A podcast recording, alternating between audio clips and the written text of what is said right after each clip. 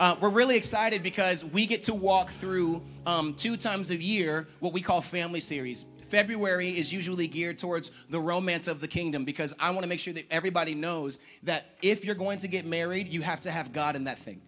And it's very necessary. So, in this series, uh, we talk about relationships. In November, we want you to stick around because in November, we talk about family, but we talk about all of the different roles in the family. Because one thing that we're not going to be afraid of is talking about the things that are actually touching our lives in church. So, in this series, we're talking about everything singleness, marriage, dating, sex, what sexual orientation actually is, where it comes from, because we want to make sure that the people of God, can somebody say, are equipped? Okay, so is it cool if we just jump right in this morning?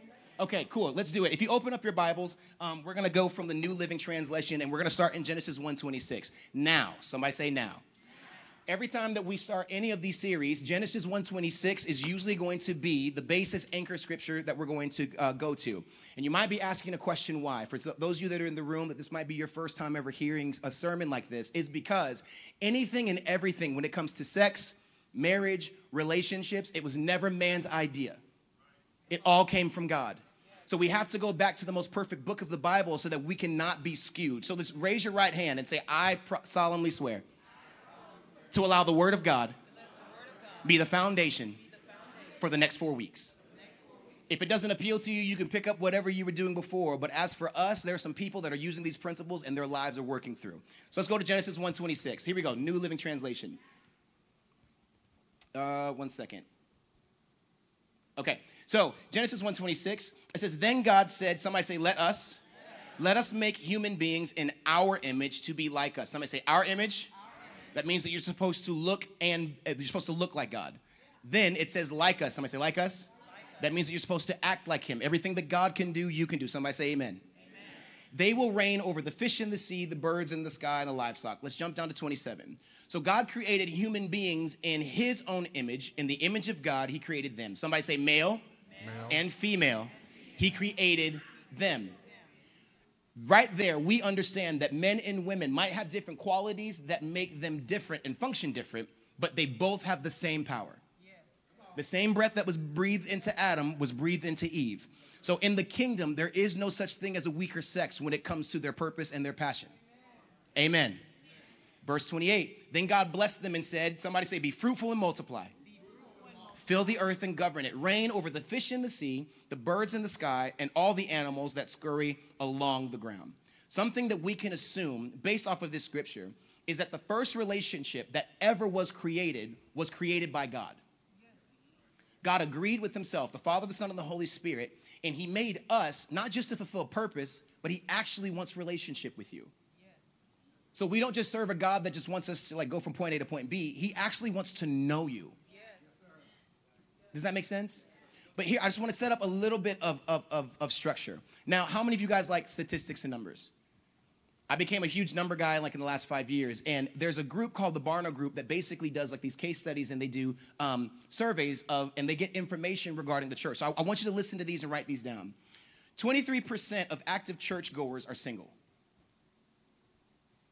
Of those 23%, Singles are not uh, who are not active in or committed to a church are searching for a meaning and purpose in church.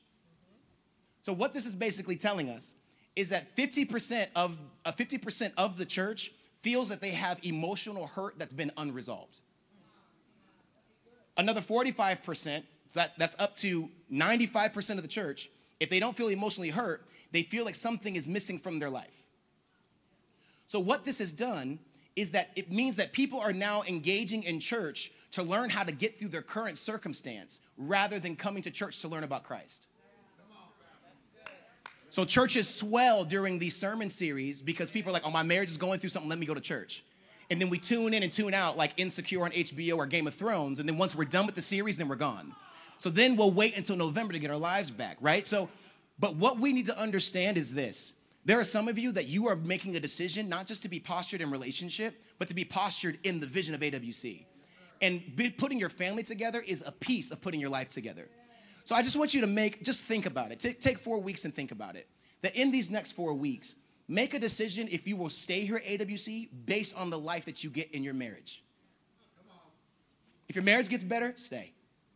If you start to see each other better, stay. Because of the fact that this is the thing The kingdom doesn't just grow better just by marriages. The kingdom grows better by somebody say healthy marriages. So today we're going to unbox some of those, those, those topics. We're going to talk about the relationship with God, and I got my parents here to help me. And uh, this, this is going to be really good. If you're ready for the word, clap once. Okay, thank you. Anything from you, love? I just want to reiterate what uh, PJ just said so quickly, and that is, as good students, here we are again in another major family series on relationship. Now, I want you to sit up. I want you to just allow your mind to come to this space. I want you to be present in this time because it could be something that is shared up here today could be the next step that you really need to consider. Notice I said consider because we are not experts. We're just perfectly open in front of you to share with you how things have worked for us. All right? Do you have your agreement on that? All right. Yeah, so they they use a lot of words. they use some words, and I just want to make sure we get the uh, the lexicon of these words correctly, because words mean a lot of things to different people. So uh, they will use the word single when they talk about people. I don't like the word single because that divides us. But every person in this room should be single. And if you're not single, don't get married. Um, if you haven't found out who you are, what you do, your identity, and your calling, that's the number one goal in your life. Right? And you need to, if you're if you're dating, and we'll get into the first point, but if you're dating and thinking about marrying someone, you don't want to you don't want to marry somebody like the like the woman on Coming to America. Bark, earth, earth, jump. No, no. no, no, you can't make those promises. You know, do whatever pleases you. That's what sister gonna do. No, you ain't. You ain't gonna do that long. You are not gonna be able to hold that posture the rest of your life. Neither is he. So singleness is the goal. And there is absolutely nothing wrong with being single and unmarried. But they're different. Clear? Clear. Number one point today uh, we want to we want to talk to you about is this: uh, God was Adam's first love. God was Adam's first love. As a matter of fact, the scripture sort of gives us this innuendo of how much love Adam had for God. And I'll show it to you. Uh, in Genesis 3 and 8, the Bible says, and they heard the sound. This is after they fell, so to speak.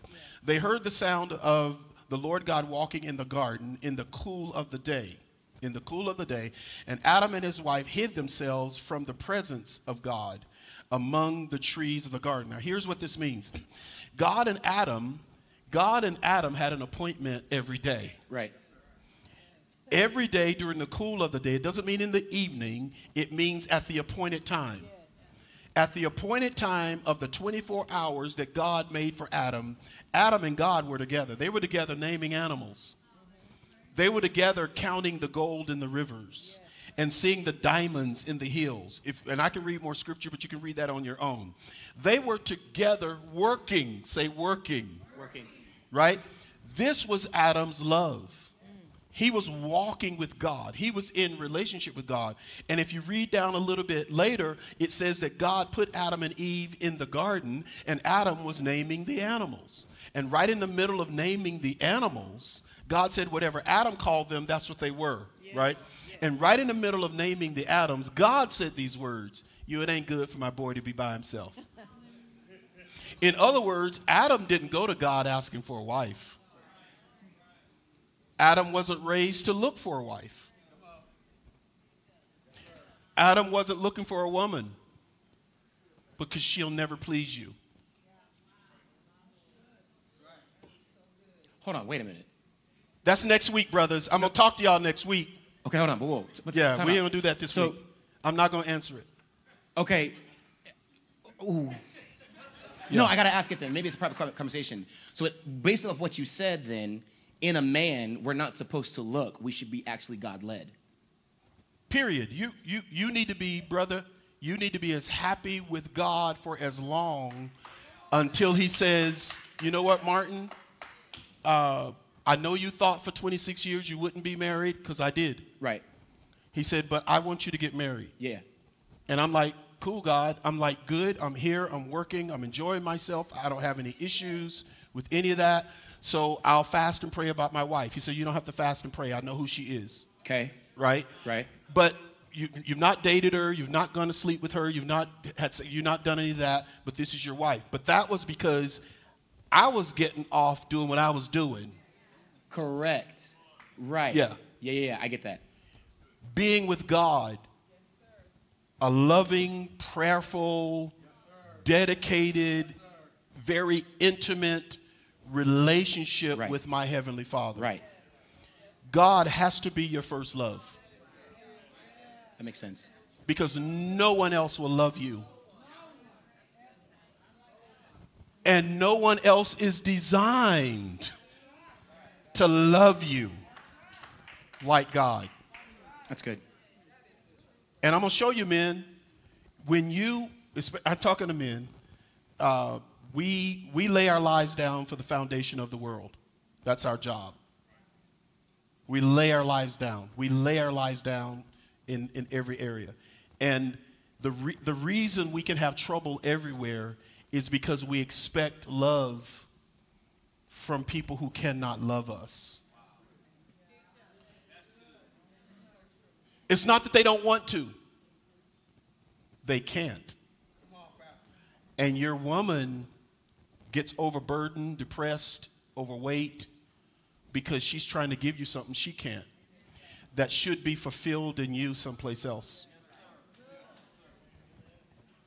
That was point one. But I, I think that there's there's there's clarity there because before God gave Adam a person, he gave him his presence. Yep. Like he had he had community with God. And then after he gave him presence, he gave him purpose, name all the animals. Right. And it wasn't until he fulfilled purpose that he gave him an option of a person. Mm-hmm. So I love what you said because we believe here that you should be so enthralled with your singleness. Traveling.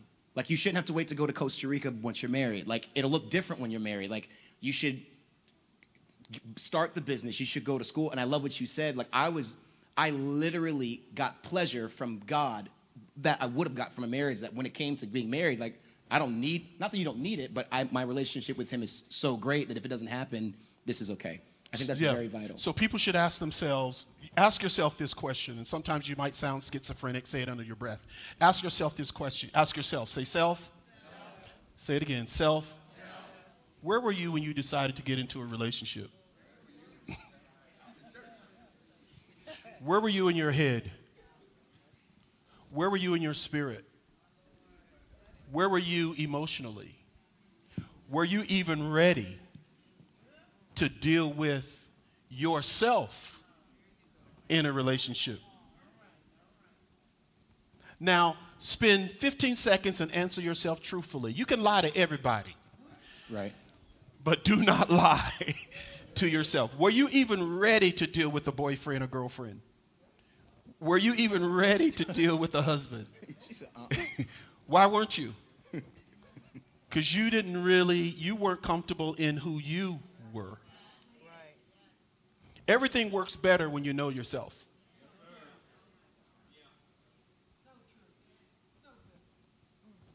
You know, my little take on that is going back to the origin of mankind. And that was the backdrop as PJ was talking. We really need to go back in order to come forward. I, I think often, how can we turn this madness around? And I think it is actually considering the origin that God made a man and God made a woman. But I want to bring this little thought into play. Parents, it is our duty to raise little boys and little girls to understand, apart from their relationships with us as parents, that they came from God. And that we begin to lay out a foundation that you are what you are because God spoke it into beginning in Genesis. I think we have to go back all the way and begin to erase the society's definition of things.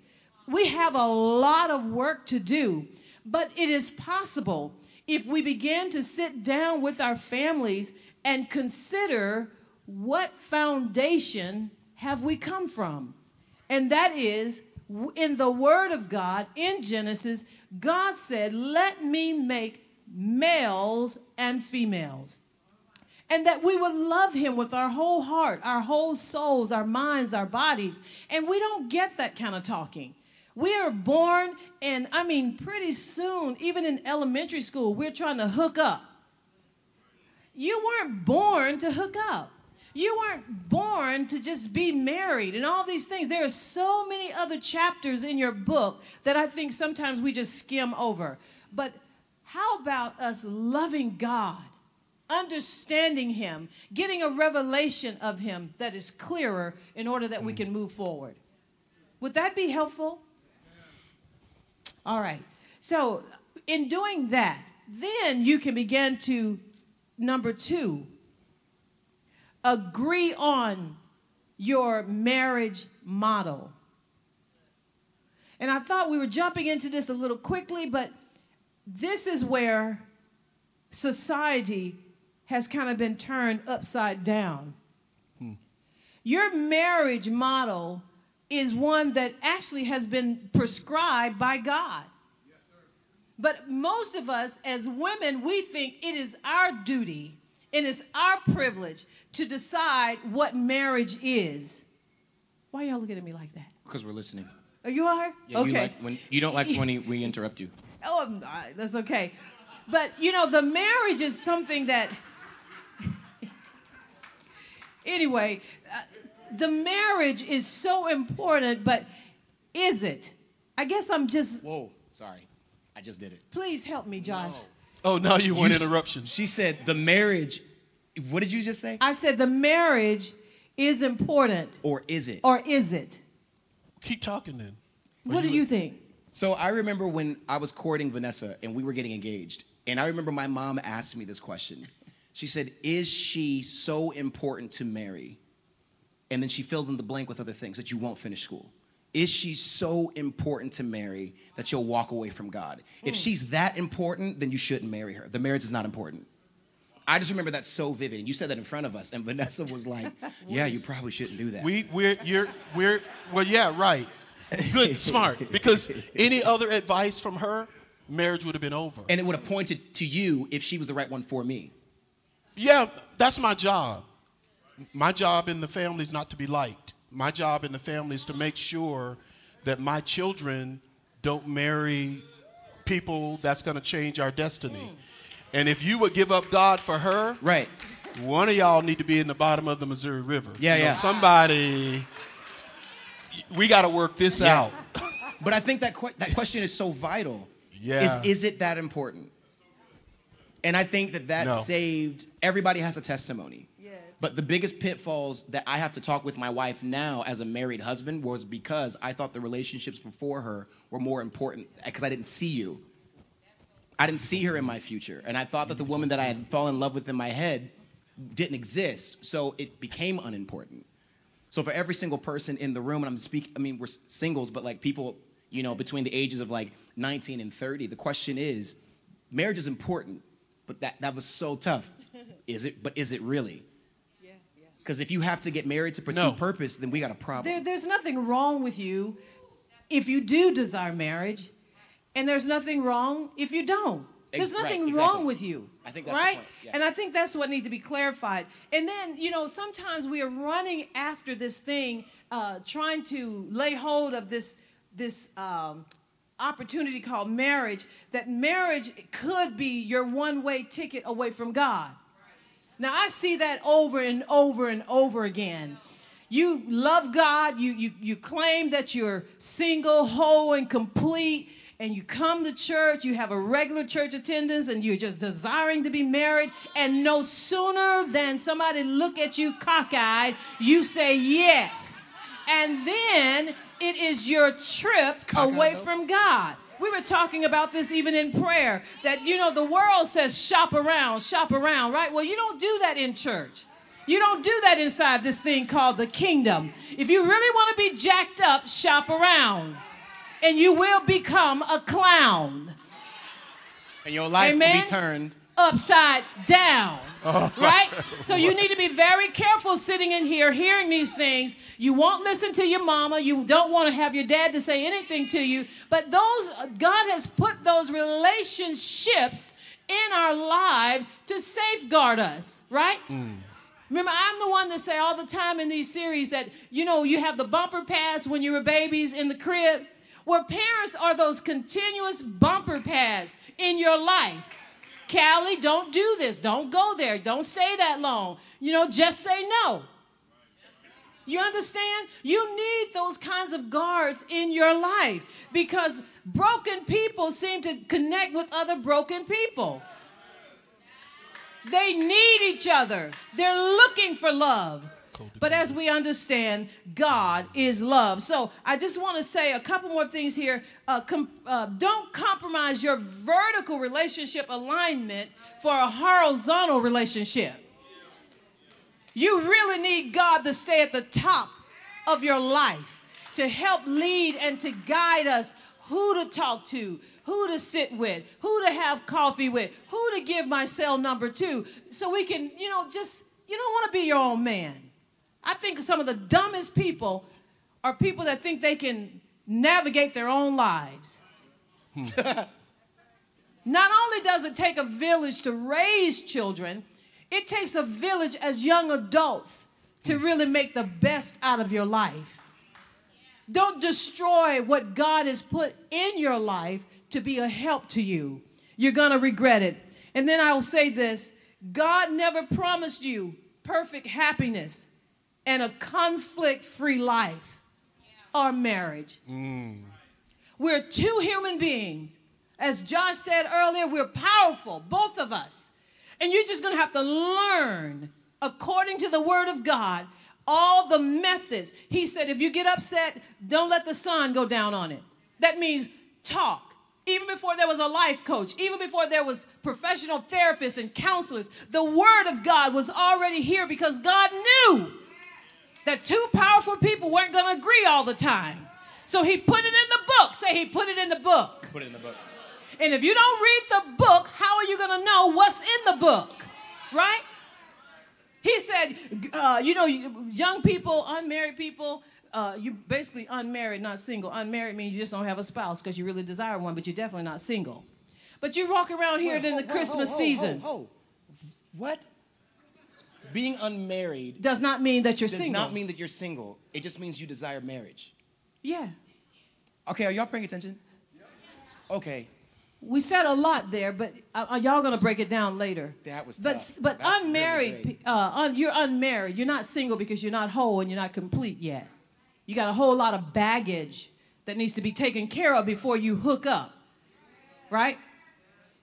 That's Wow. good. But anyway, you walk around here talking about what does a lonely do at Christmas? Well, if you get in the book, he said, "I'll never leave you nor forsake you." I'm trying to, I'm trying to, I'm trying to rap to you, God said, I'm trying to rap to you. I done wrote the books of Psalms. All of that is, I put Solomon in there, and you talking about old Jack who ain't called you in three days. He said, "I'll never leave you." I'm telling you. You're talking about you're talking about God, girl. You ain't talking about Jack. You ain't talking about Billy Bob. You're talking about an almighty God. He's the God that said, I hold the universe in my hand. What you upset about? Why are you crying? Get yourself up. Get on down to the right. Mm-hmm. Your daddy told you you were beautiful. What you crying about? You better hear me this morning. Don't you trade your daddy in for Billy Bob. And your girlfriends, they're still broke. Listen to your mama. You sitting up in here grinning to me. Listen, them folks ain't gonna be there when that man hitting you across your head. You better hear me this morning. Getting out of your mom and daddy house could be one of the worst things you do prematurely. Listen to me. God knew what he was talking about. Mm-hmm. Parents are necessary. Mm-hmm. Some of the loneliest, busted, and disgusted people in America and in this church are married people because they were not single before they, they hooked up. Yeah. That's all I want to say about that.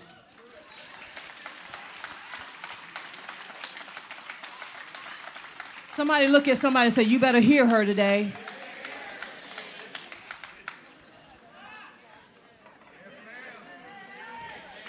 Three.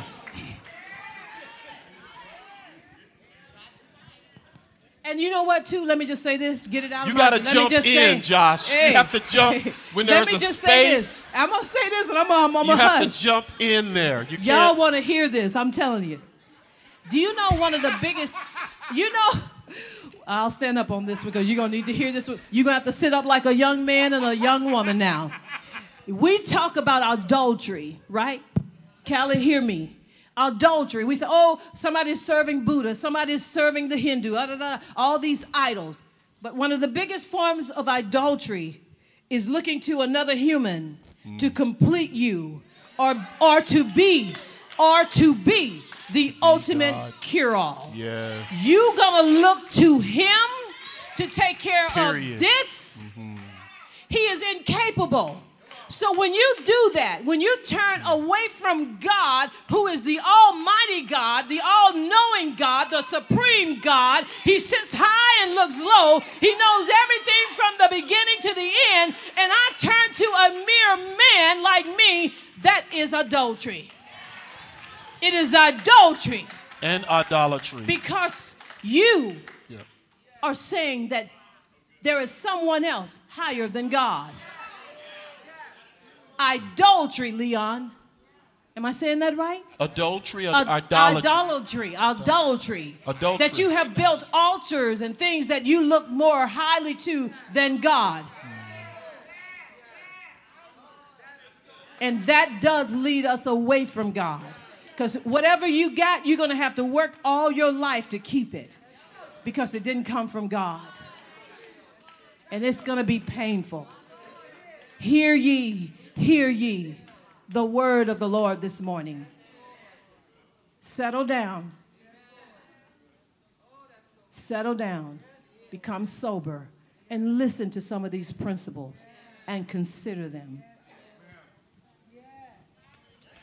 Uh uh-uh, uh no, don't clap. I got a bone to pick with you. Oh, so boy. around Thursday night, around Thursday night, around seven o'clock, I said, Ma, these folks need to hear from you. And then you said, I ain't got nothing to say. These folks don't want to hear from me. You're going to be the new pastor in April. But, mom, you could teach the whole Sunday service. You could actually teach the whole sermon series. Uh uh-uh. uh These people don't want to hear from me. How many of you would love to hear an entire sermon series from Pastor Lynnell? Okay. Okay, cool. Cool. Bet. We'll make that happen.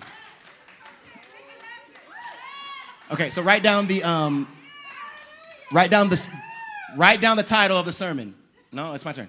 Write down the title of the sermon. The sermon title today is God Loved First. And, and I'm, gonna, I'm gonna explain it to you in the scripture. The only reason why we have a basis of loving anyone is because God loved us first.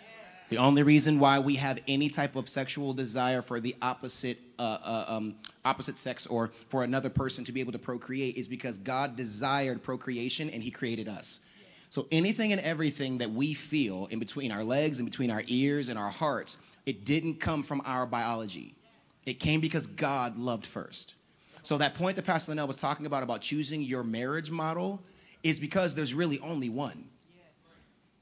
The relationship that God had with Adam and Eve was that Adam was never the source. He always looked to God. The minute that he looked at himself as the source, they were kicked out of his presence. And that's what Pastor Lynnell was talking about. But I want you to, um, to, to, to write down this point. Our interest in others began with God's interest with us. If you go to Revelations 4 and 11 in the New Living Translation, I, I love the Word of God because it, it's, uh, as Pastor Lynnell said, if you really know the Word, it, it never fails. Church and the Bible has never hurt anybody. People in church and people with Bibles have hurt a lot of people. But the Bible is perfect. The structure of church is perfect. Imperfect people have hurt people. And really quick, I apologize for any person that was given the wrong information from somebody that didn't have the right information. Right?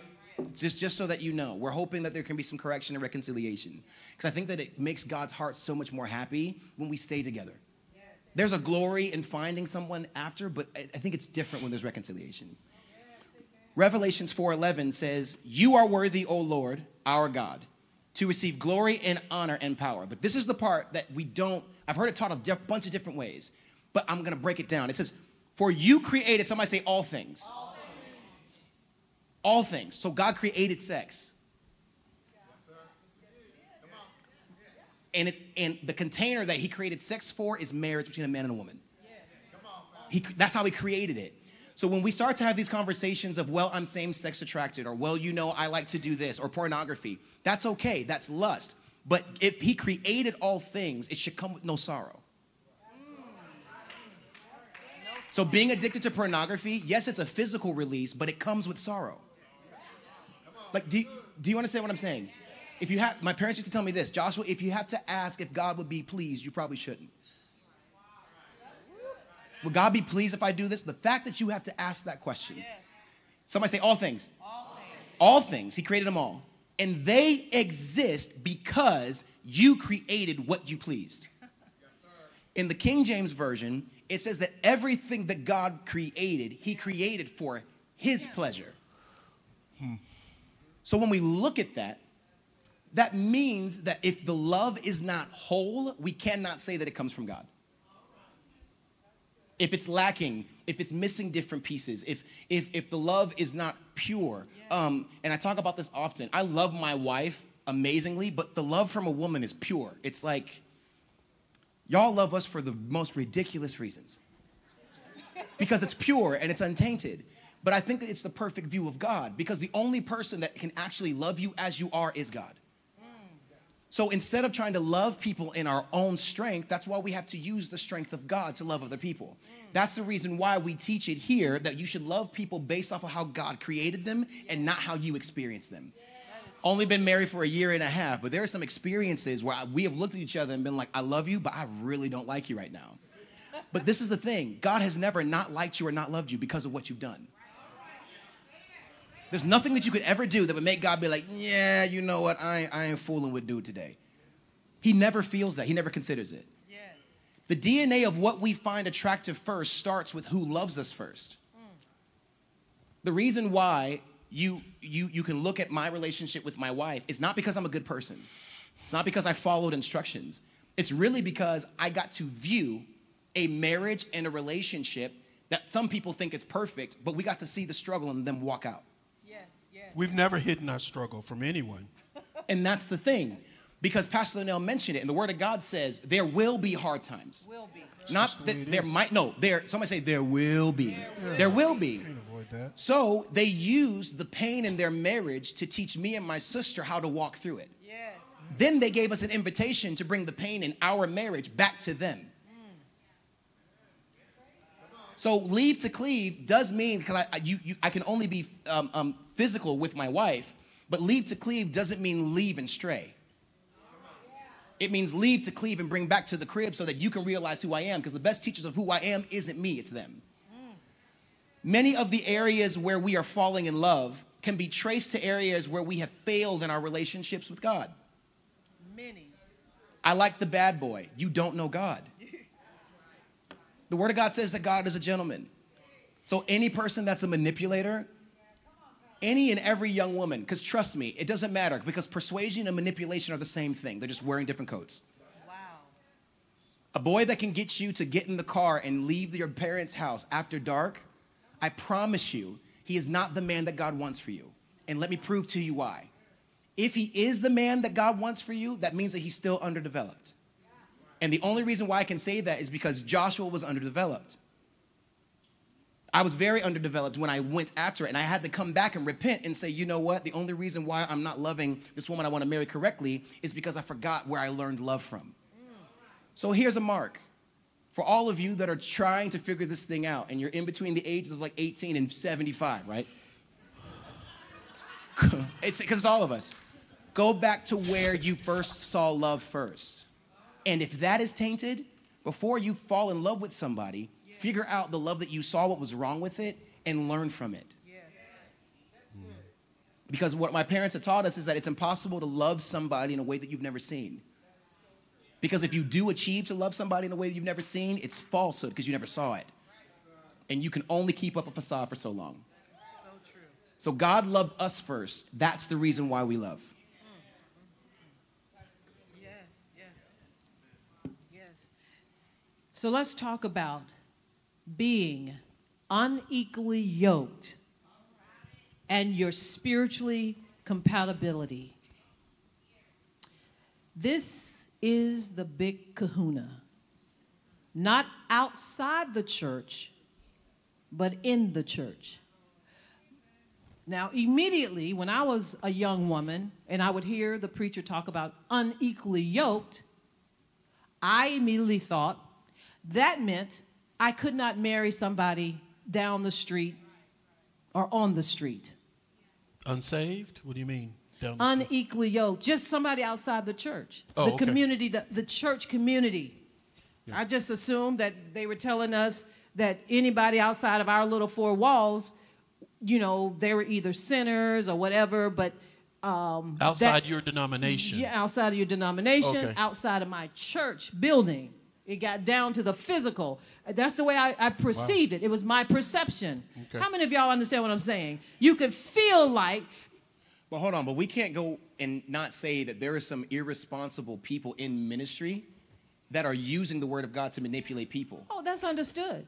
Okay, Th- right. You just said that. Yeah, so uh, uh, uh, They just didn't know. Yoked. they, they, they might not have known, or it might have been manipulation as well. I'm, I'm actually was saying the same thing you just said earlier before you turned it over. Was that some of the most erroneous things Yeah, that's- are said Right. from the church, Exactly. Yeah. from the platform, Right. Agreed. in limited understanding. And, and, and what we what we have to I interrupted you. No, I know. it's okay. I'm gonna pay for it later. So the uh, erroneous erroneous erroneous really means they didn't know any better. limited understanding. Limited understanding. And we have to admit we're doing the same thing right here on this stage. We're talking about stuff we may not understand that once we grow, we might look at it differently. And that's why you need your own relationship with God. Okay. And so when you hear things, I was going to say this in the prayer room because most things should be a confirmation because you're already in your word, right? It shouldn't be a big surprise. It shouldn't be a aha, you know, but but there are a lot of people because uh vision they're not in the word. Right? You're just coming to church, come along to get along, and you want somebody to supplement what you should be doing. But you've got to have a relationship, an intimate relationship with the book. In the book of Eli, I just got to have that book. You got to lust for the word of God. That's why the Bible said, "He that thirsts and hunger, they will be filled." But you got to you got to feed yourself. But being unequally yoked and and, and having a uh, you're not spiritually compatible. So unequally yoked, you can also be somebody over here could be hearing the same word, but you guys shouldn't be yoked together. Because everyone have a measure of faith. And you we tell young women, do you want to teach him or do you want him to be able to teach you? So we want to talk about that in 1 Corinthians 6 15 through the 17th. It, it is so amazing. It says this. I want to read it to you from the Message Bible. Don't become partners with those who reject God. How can you make a partnership out of right and wrong. That's not partnership, that's war. Is light best friends with dark? Does Christ go strolling with the devil? Do trust and mistrust hold hands? Who would think of setting up pagan idols in God's holy temple? Because he talks about your body being what? The temple. We belong to God. But that is exactly what we are. Each of us, a temple in whom God lives. God Himself put it that way. And it goes on to talk about so leave the corruption and compromise. Leave it for good, says God. Don't link up with those who will pollute you. I want you all for myself, says God. I'll be a father to you. Mm. You'll be sons and daughters to me, the mm. word of the master himself. You know, when we read these things, I bet people that are, you know, that could care less about what the Bible says, I bet they be thinking, these people are tripping. But I would love to lay my life up against your life and let us compare. I, I would have to say that, you know, being a, a young woman in church and loving God, that I came out pretty good. I didn't have to get all banged up to realize that I didn't want him. You understand what I'm saying? Guys, we can be smarter living our Christian kingdom citizen walking out this lifestyle. You don't have to go down that road. Will you please listen this morning? Somebody's about to do something stupid tomorrow. Don't do it. Reconsider yourselves. Re- don't do it. Get off that train, get off that bus because you know your your relationship with God is an indicator of how your relationship with everyone else will be. Can I tell a really funny story? Tell a funny story. So I went to Tell it. I went to homecoming one year, and I brought this girl home, and I hadn't told my parents about who she was. So I brought her home, and there was a whole bunch of other people, and um, Why would you put yourself out there like that? This is not going to end well. oh, it's gonna be great. I, I'm not embarrassed. It's great, and this might be somebody here, and it might be a younger a younger person, You high better school come or get your brother, she was Callie, cute. 'cause- She was real cute. Anyway, so uh, no, she wasn't. you capping. So I brought her to the house, and there was a whole bunch of other people, and we got the food and whatnot, and we were about to go to the to the homecoming. And as we're leaving, the young lady says, "Joshua, hey, I'm gonna go get in the car." And my mom comes out with like a robe and a bonnet on, like you know. When you see your black mom in a bonnet on in front of company she ain't ever met, she does not care. So mom's comes out the room and she's sitting there and she's, she's shaking the young lady's hand and she looks at me and she says, You know that you can always say no. In front of the young lady's face. Let's go over hand. Lady walks out the door.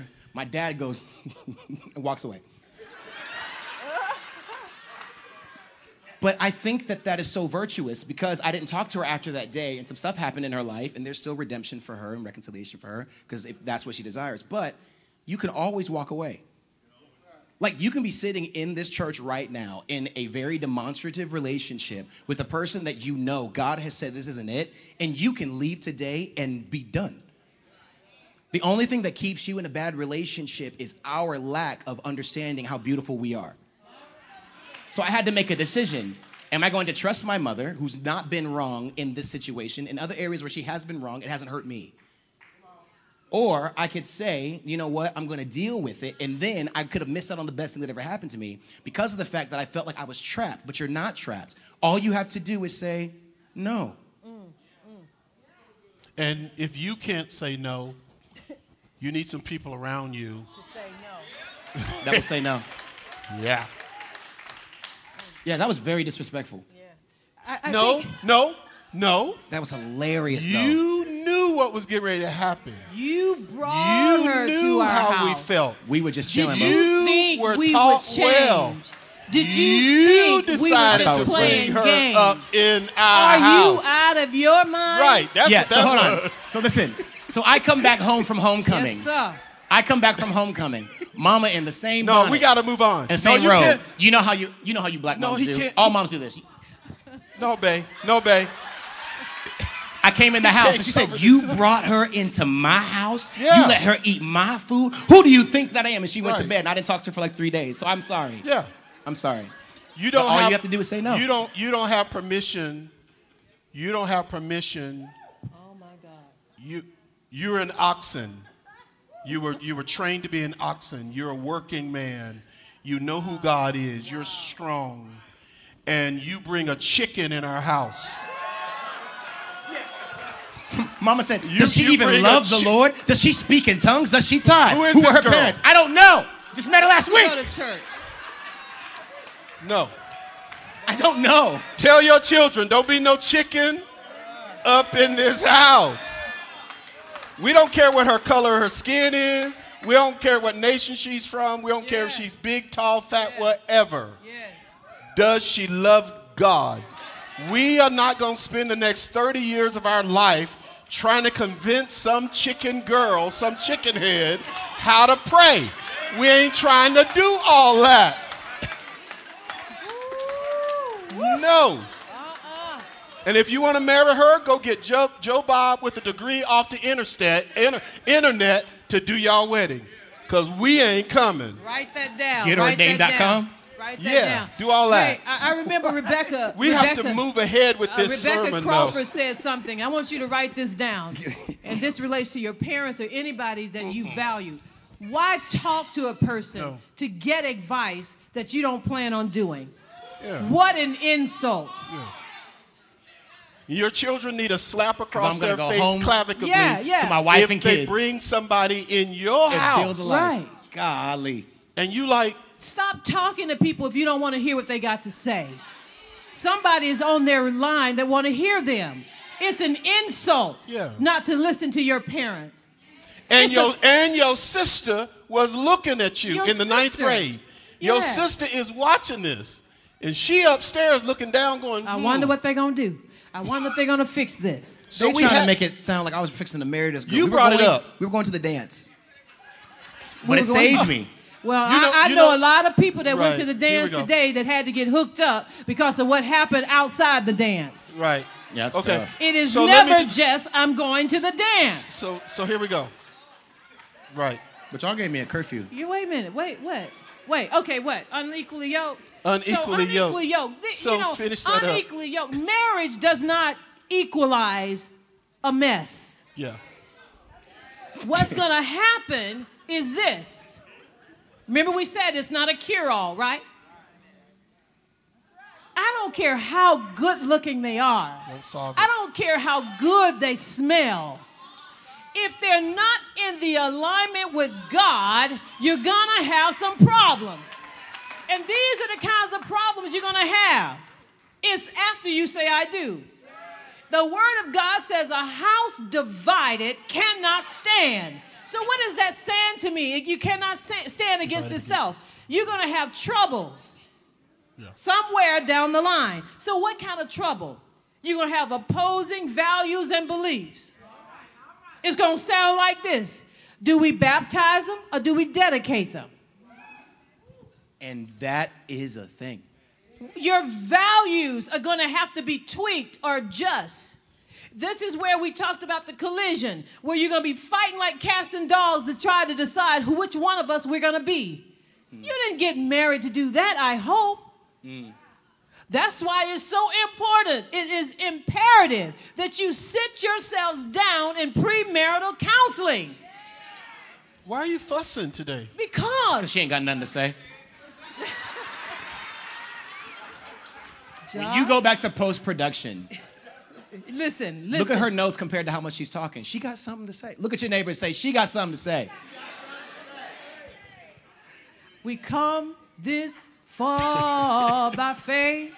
Listen, when you align yourself with people, you're going to always spend all of your energy, all your time trying to make adjustments that if you had done it God's way, you would just be flowing. And you'd be laying in the bed wondering, could this be the, a, a better day tomorrow? I mean, you use so much brain energy when you're outside the will of God. You're gonna have, you're gonna be dealing with unnecessary frustrations all the time. I get so sick of him putting the cups on this side. Doesn't he realize I put the cups over here? Foolishness. just all these little things that drive you crazy. But if you were with the right man, I don't care if you put them on the floor, honey. I just want to be with you. You understand? Do we put we do do the toilet paper come this way or go this way? I don't care. You can put it on the floor. I just want to be with you. You understand? You want to know it what a good be so good, Josh. You wanna know what a good barometer is? you don't even have is? a clue yet. you want to know what a good barometer is What? of a good marriage? What? When it's disgusting to watch in public. there was a man, his name was Mr. Patrick Tyrants. Him and his wife Yeah. over the over he used to say we're over the moon in their 60s. And he I, this can we talk about this in church? They know. used they were helping us build and stuff and like he would like grab the back part of her her her calf and she would look at him and say watch out. And i'm like y'all old. And this man would look at me and he says but we want you to know that this thing is for real. Like i wish that we would bring that back to the church where what you see in the movies isn't the first time you've seen it. Mm. Where husbands passionately kiss their wives like in the mouth. And not weird not like sultry but like no i'm proud to be with this person right so like one of the best things in the like you guys hear it when they say like oh i hope you punish me later or whatever and y'all like oh my god josh how do you feel no my parents love each other and there's proof through their affection in front of other people it's amazing to see my mom actually still be sexually attracted to my dad to the point of where i gotta look at my wife and be like yeah we should probably go home we should probably go home. Why? You ain't got to go home. The house is big enough. Why? No, it's just being underneath the same roof. Because what it's doing is it's setting a precedent. Hey, hey, that's why you It's knock. that's why you knock before you enter. You- no, and babe, you knock no, long enough no, before. no. no, knocking No, is not this enough. This is why Wait. I moved out. No, no, no, no. No, what? The, our house, that's why we bought it. It's a big enough house. Uh-huh. We can go where we want to. He ain't got to knock because he can't get in and he can't hear what's going on up in there. That's what that house is. It ain't, it ain't no razor thin walls. That what it was built for. My God, my God. Okay, I lost my point. Go ahead. Anyway, finish up your We, point. we were talking about No. unequally. Let me give my last point. It's I think you appreciate it. Wow. But uh, Is it's this how the un- transition's gonna go? This is how it's gonna be from like this is how it's gonna go? No. All right. okay. I, I just want. I don't know. I, I just want to hurry people to understand. As bad as some things are, no, it I'm can gonna finish my point. good. I'm gonna finish my point. What? What I was trying to say is this what, Josh? Is that if you have to hide who you really are with that person in public, what you guys saw in that video, I'm a weirdo, but I married a weirdo. So when I there's I can't embarrass her cute. in front of people. If you if it's embarrassing to show who you are, if you're affectionate, overly affectionate, and you can't be affectionate with that person, why you gotta hold my hand all the time? Why are you kissing me all the time? That is a sure fire sign that something that burns on the inside of you will be snubbed out because you want to make a good face. I don't care if we're in church. I don't care if we're in front of the president. If I want to kiss you on the neck, I'm going to kiss you because I'm married well, to you. okay, so Now you go ahead. Here you go. Lord have mercy. Go ahead. Well, I'm, I'm agreeing with you, but I'm understanding you because I've known you for 30 years. 29. That- no, I've known you longer. I'm not 30. I told her she was pregnant. So to me, Yeah. you 30. But anyway, it's, you brought us up here. But what I'm saying is, Shouldn't have. no, yes, you, yes, you should be, you should be affectionate or whatever that is in your marriage. Yes. You've been married a year and a half. Some of that's going to change as you get older.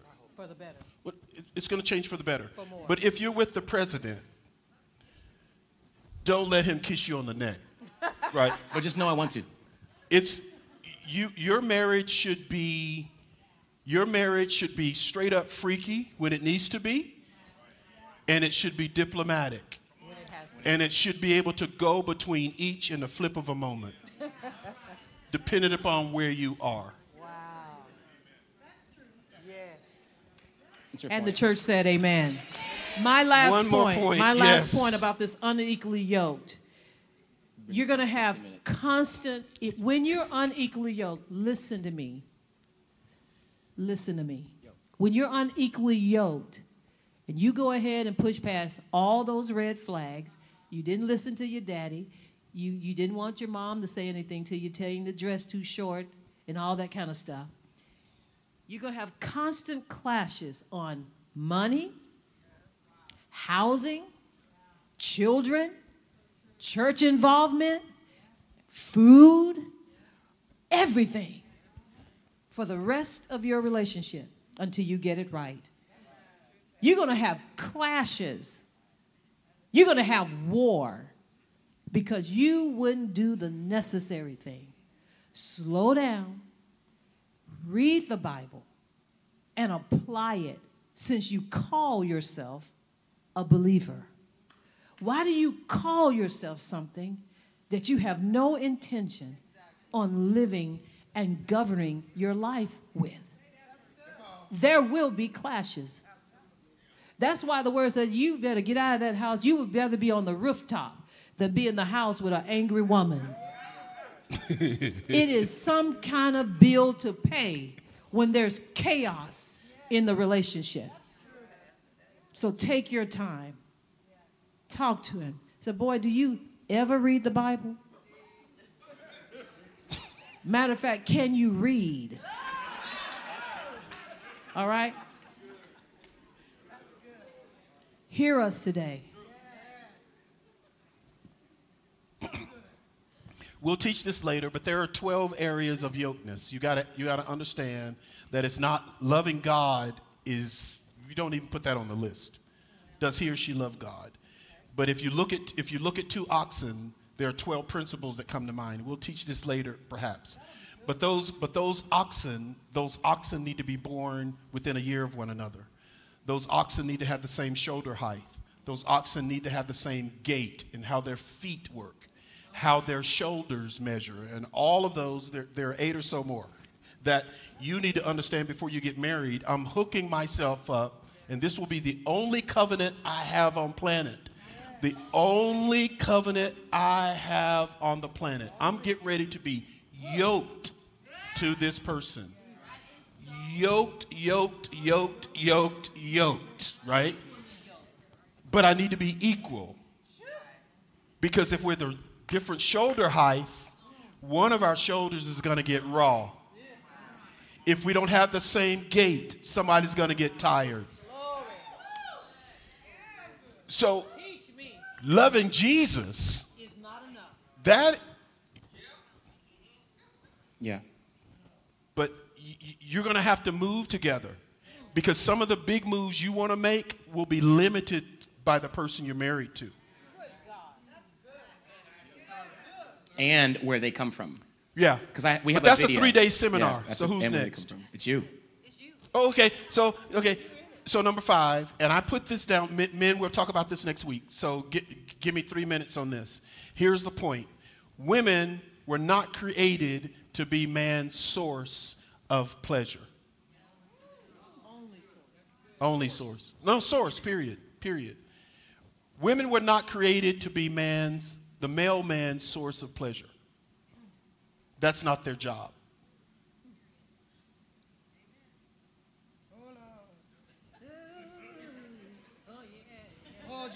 Because, because she, she can never be your source of pleasure. Ever. Yeah. Never, ever. And that's why you're hitting her.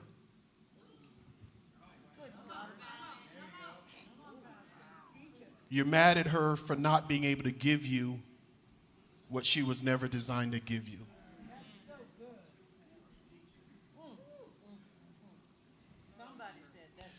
The Bible says, the Bible says, then the Lord, the Lord, the Lord did one thing. He took that man. He took him once he made him and trained him. He took him and put him in the Garden of Eden. That's where the man gets his pleasure. He gets his pleasure from being in the garden where God put him. And girl, you got to let him get in the garden. If, if, if he didn't get in the garden before you married him, you got to help him get to his garden. Don't worry, he'll include you. But if he never gets to his garden, and don't ever laugh at his garden, You deserve you don't des- he you don't deserve to be in his presence if you see his garden as something small. Because gardens grow. So that man in your life may have a little pot. It's just a little thing that he can't describe. It's a pot with a little bitty daisy in it.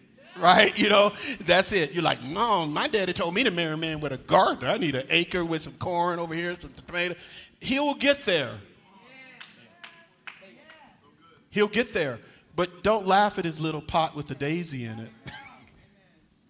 Because he's going to find somebody. It's, it's, it's going to happen. He can't live without it. But, okay, so, but, okay, Find so, some water somewhere. so the 20th verse, the 20th verse says, uh uh-uh, y'all been over there. So the 20th verse says this. So, so Adam gave names. To, we have to fight through this at home and even on stage. So, so Adam gave names to all the cattle. He gave names to the birds of the air. He gave to the beasts of the field. But Adam, there was not found a helper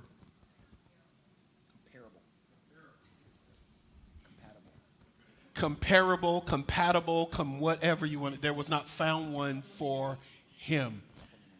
Adam wasn't thinking about the pleasure of a woman because he had pleasure doing what he was called to do.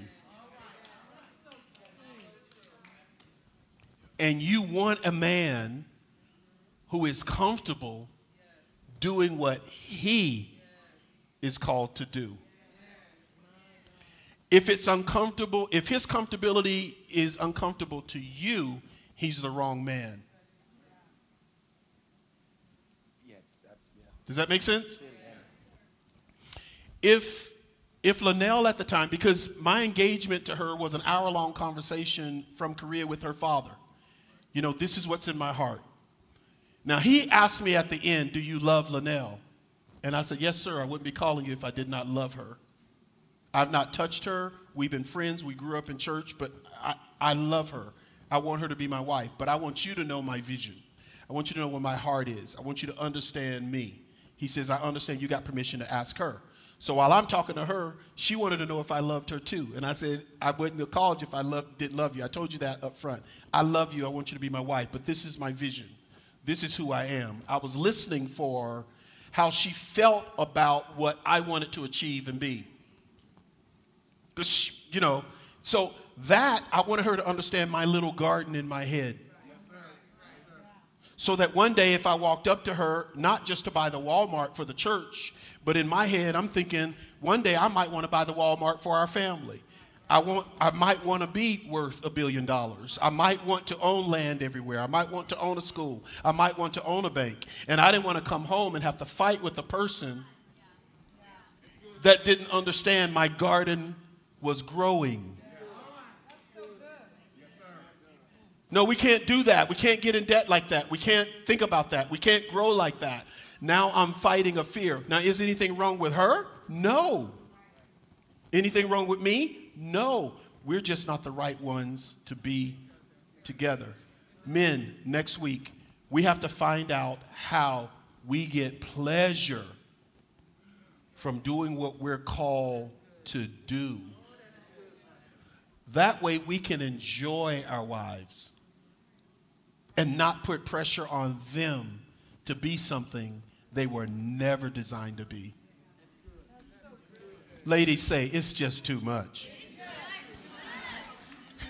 she can't be your mama, your sister, provide for the house, take care of the babies, be your counselor and your therapist. She, she can't be your beating bag. She can't, she can't be the place you take out frustrations. Go to the John Brown gym. Hit some. Hit a brother that can hit you back. I mean, uh, it's like, you know.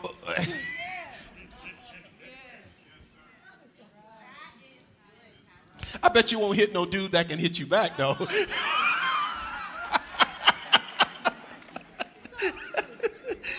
knock the hell out of you. And if she and, and, and if she can get a chance while you're not looking, she ought to hit you over the head. when you turn around with a skillet, a bat, or something.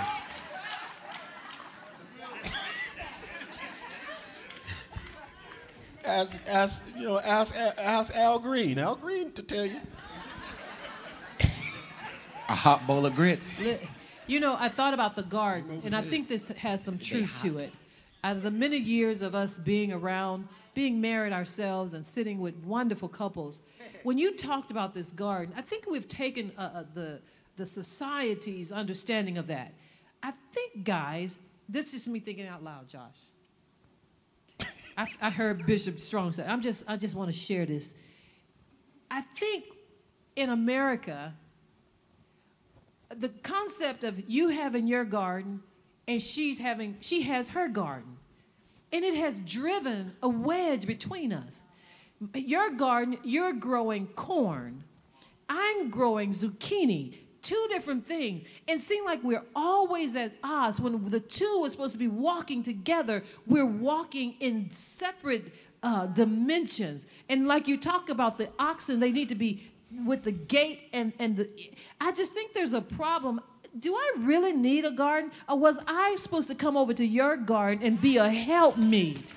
You know, I We- think we need to, to think about that. Yeah, you, you, I got my job. You got your job. Oh. Then, uh, then it happened. I got my bank account, so you got your bank account. So- Everything. if you wanted to be unmarried, you should have never said I do. You were married to put stuff together. Yeah. But I understand why not, because you were unequally yoked, so you don't trust. In our marriages, we really need to consider do I really trust him? Do I really trust her? And why are we living separately, yet we say we are married? Because we have clashes.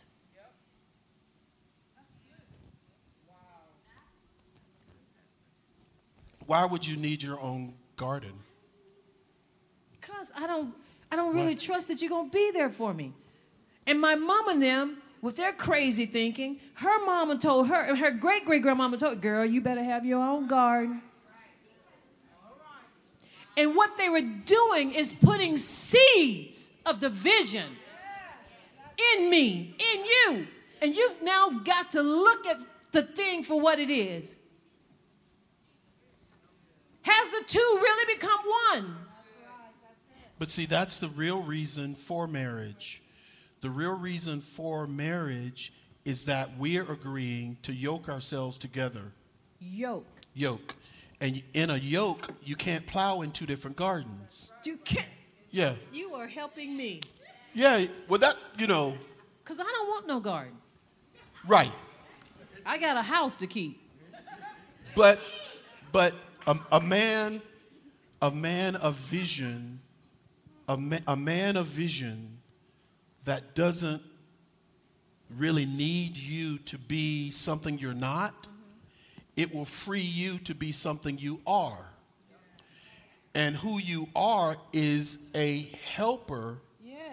comparable to me. You are a helper comparable to me. It's not that you don't have your own vision, but your vision really needs to be me and what God's assigned me to do. That's, that's got to be your vision. Should complement you, whatever you're Yeah. And so- it should be very easy. Easy. But- with ease. Yeah. With ease. With ease. Not easy, but it should be Well, with I'm not gonna, you know, I'm not gonna give my life to a man. I'm not gonna do all that. I'm a strong, independent woman. Uh, a, a guy really upset me when he found out. Really, he found out that um, that our daughter was accomplishing things. I knew her when she was such and such. He says, "I bet, I bet she's a strong, independent woman now." And I said, "That's the dumbest, most asinine thing I've ever heard a man say." He said, What do you mean? I said, Now listen to, listen to me, y'all. In some cultures, they want to label the women as strong and independent. What those words mean is she's not a wife or a mother. And she doesn't need a man. She don't need a man. Strong, indep- I said, my daughter is neither. She's meek, and she's a wife, a mother, and a grandmother. That's who she is. she can join with the right man and help him build. Now, he better have a vision, though, because that's how she was trained. And he's got to be strong about it. He's got to be able to articulate it, even if he can't make it happen. He's going to need to be able to tell her, listen, this is what's on my heart, this is what's on my mind, because my daughter is built to run. She's built to build. You get what I'm saying? But you you have to really understand that you are you young lady, you you young lady, you are complicated and layered and you are a wife if you're called to be married. You're a wife at 12 if you're called to be married. You're a wife at 16 if you're called to be married. So now you're oh, asking God to open up your heart and your mind to a man that's got a dream big enough for your womb here and your other womb. Because both of them give birth to stuff. And sometimes you got, my man hadn't done anything. What womb you give him? Did you abort it? Did you miscarriage it? Because you were the one that was carrying it.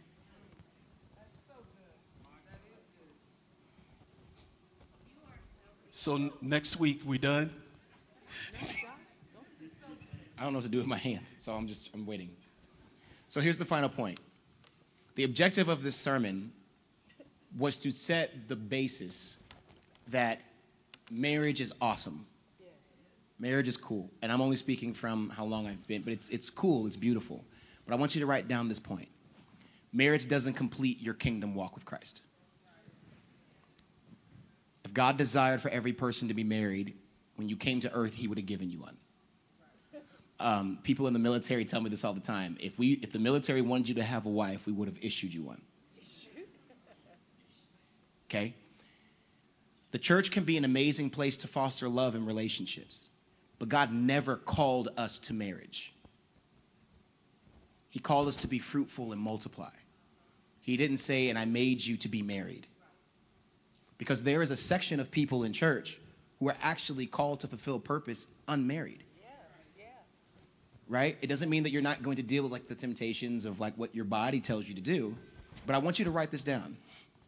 Marriage is a calling from God and not a standard from culture.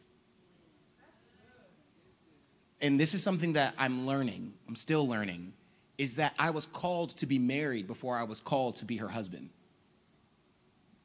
Because in order for me, somebody say for Pastor Joshua, in order for PJ to fulfill his purpose, I have to be married. Whatever God has purposed you for, it's going to come equipped with something. So that means that if you do not have the desire to be married, you shouldn't allow what you see in the church to push you out of purpose with God. Because that's where this dissension comes like, God, why am I not married?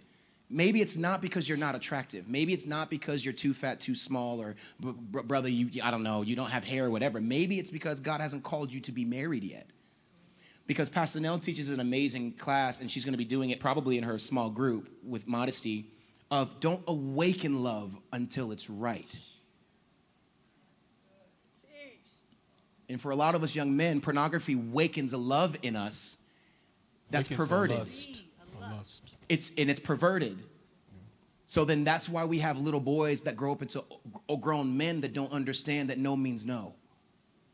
Can we talk for real in the church? You can fulfill all God has for you without a wedding ring. Well, Joshua, you're just saying that because you're married. But I fulfilled a whole bunch in life before I was even interested in the woman. I, I traveled and I, I, you know, wrote a book, started a business. Because this is the thing you have to understand God's number one purpose for man is that his purpose be fulfilled through the earth, not that we be married. So marriage should allow you to continue in purpose, and it should ultimately push you closer to the cross. So instead of asking if I can have kids, the biggest questions that I even have to ask to this day how many of you guys have ever asked the people around you that are married, why did you get married? Like, what purpose do you feel being married? What could not be done by God by you getting married? Because if the answer is nothing, then it's not that you that that you should be that you shouldn't be around, but maybe we should go back to God and ask him, God, what is the point of our marriage? Why do I find this person attractive? Why did you grace us with children? Because each and every one of your children, before you named them, God saw them. And He purposed them for you. Well, Pastor Josh, you don't know what's going on in our house. I don't, but let me let you know there was stuff going on in this house, but we were still purpose to them. Marriage has never been the goal. Fulfillment of purpose is always the goal. So, the reason why God loved you first is to share with you how much He loves you.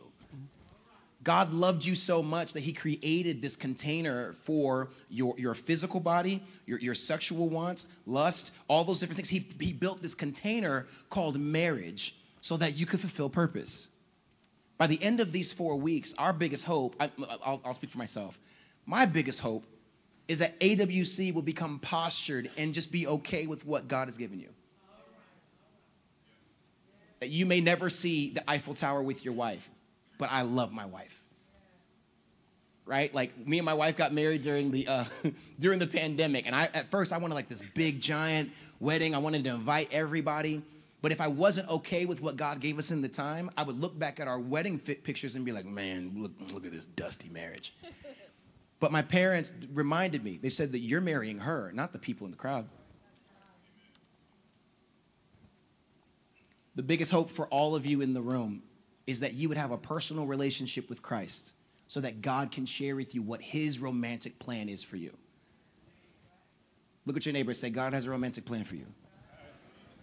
Look at your other neighbor, like he has a like God has a plan for your romance. God, God has a plan for that burning desire for you to get married. God has a plan for that burning desire for you to have children. And guess what? As long as it stays with him, he will always fulfill it. He will fulfill it for you. Amen. The hope is that today's message, did it give you some hope today? Did it wet your palate for what you're gonna get in the next four in the next four weeks? Cool. Let's stand and we'll release you. we'll stand and we'll release you.